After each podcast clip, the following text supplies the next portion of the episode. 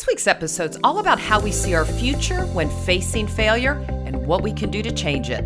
This week's three words redefine your failures.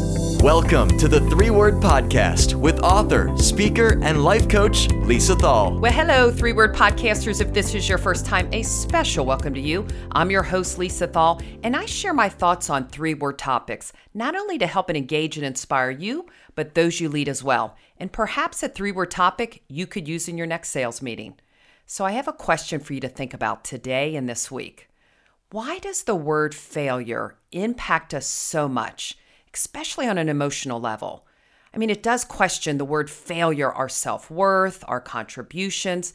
And I gotta be honest, it just feels awful, doesn't it? No one goes around celebrating saying, Hello, world, I failed today. At least I don't think I hear that. But the question is, why? Years of programming our minds to accept that failure is terrible versus good. So let me start by saying that today is the day. Today's the day that you will look at the word failure differently because you're going to redefine how you look at failing. And I know I'm making a bold claim here today, but it does begin with our mindset. It begins with how we view all the experiences we have in our life. And we can consider things that are happening to us, or what I like to say, happening for us. More about that. But I like to think that in my own life experiences, whether they were good, bad, or awful, they were learning opportunities for me. Again, it's happening for me, not to me. So I want to first start by sharing a few common themes that lead us down the path of failure. And then I'm going to follow it up with three questions that's going to help you get over of how you view failure. And you're not going to want to miss that. So number 1, procrastination. It is literally one of the most common personal failures around. We procrastinate. We lead to missing these opportunities, this unfinished task, or even poor time management because it drives fear, doesn't it? Procrastination, it lacks motivation, and there's other factors that hinder our personal and professional growth. So we've got to stop procrastinating. Okay, number two, it's poor communication. Miscommunication or lack of communication can be a personal failure. And what does this impact? It impacts our relationships, not only with people in our lives, but our customers, our work performance.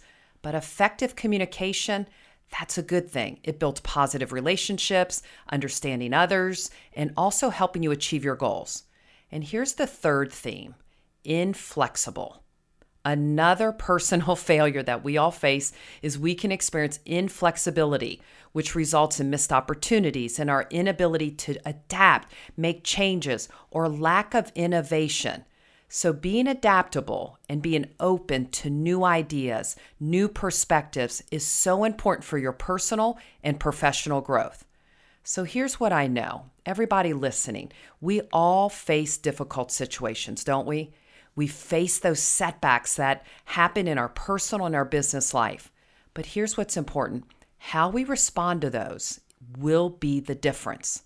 So I was listening to a podcast where Trent Shelton, you may not be familiar with him, but he played in the NFL, and he shared this thing that just sticks with me that shifts your mindset when you face failing or face the word failure. So you have to have a mindset of this. And this is what he talked about. Do you have a prisoner mindset or a power perspective?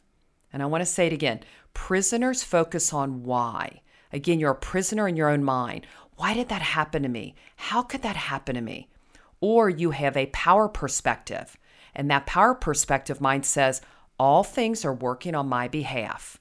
And thank you so much for that experience. And I can think of countless times where I felt like I failed or I was in uncomfortable situations. And if I didn't have that power mindset, like things are working out for me, not against me, I might have went a different path. So we must understand that these things, for things to get better for us, again, it's the mindset, we must get better. Again, for things to get better, we must get better. And that does start with that mindset. So you may be saying, mm hmm, Lisa. So all I got to do is change that perspective and I'll stop failing. Well, I'm not saying that. I'm just trying to help you figure out how you get beyond the word failing and how you can make it positive for you. Because we all will face disappointments. I know that. We will all face setbacks. But what I'm saying is that your viewpoint will define each moment. So there's three questions, and I want you to really maybe write these down and have them in a place that you can review, which will help you gain perspective and it'll help you move forward when you're facing those setbacks and failures. So here's question one when you're facing it How am I going to respond? And this is probably the most important question you can ask yourself How am I going to respond? So, how we respond to failure is step number one. You take control and you respond with power and a thank you, not the prisoner mindset. Remember, find something good from that situation that serves you because our perspective will define how we view those experiences and what we learn from those experiences. So, did we regard it as a complete disaster or was it someone else's fault? Or are we grateful? Are we grateful for that experience to learn something about ourselves or from that experience? So find gratitude and learn how you're going to respond. All right, question two I want you to ask yourself What does this mean to me? Again, power perspective is what you have to ask yourself is what does this mean to me what does this experience mean to me how am i going to use this experience to gain more perspective and question 3 how will i use this Again, how will you use this experience for you to keep moving forward? And it is a simple shift in a phrase that can give you perspective that will have you controlling each situation versus you feeling like you're controlled.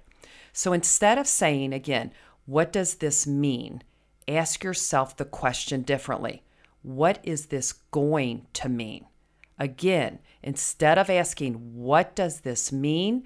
Ask yourself, What is this going to mean. See, by doing this, it allows you to figure out something better. You have an opportunity to create something better from each experience. So, again, shifting your perspective allows you to take that power, not prisoner, out of the situation and you put the power back into your life. So you keep failing forward. Remember, you're learning from each experience. So, to get where you are, Let's think about that. And where you want to be, our current plan, it just may not be working for us. So think about where you are today. Are you where you want to be? Because sometimes we just sit in this fear, don't we? We don't take action, we procrastinate. But now is the time. I'm asking you to take bold action. I'm asking you to take a new perspective of power, not prisoner, and take that uncomfortable action because we've got to live in our hearts, don't we? That's what drives us. There are moments when we maintain control and we shift. And there's other times when all these outside forces, they're so strong and they make us shift. And that's what you got to be aware of. But keep making those shifts.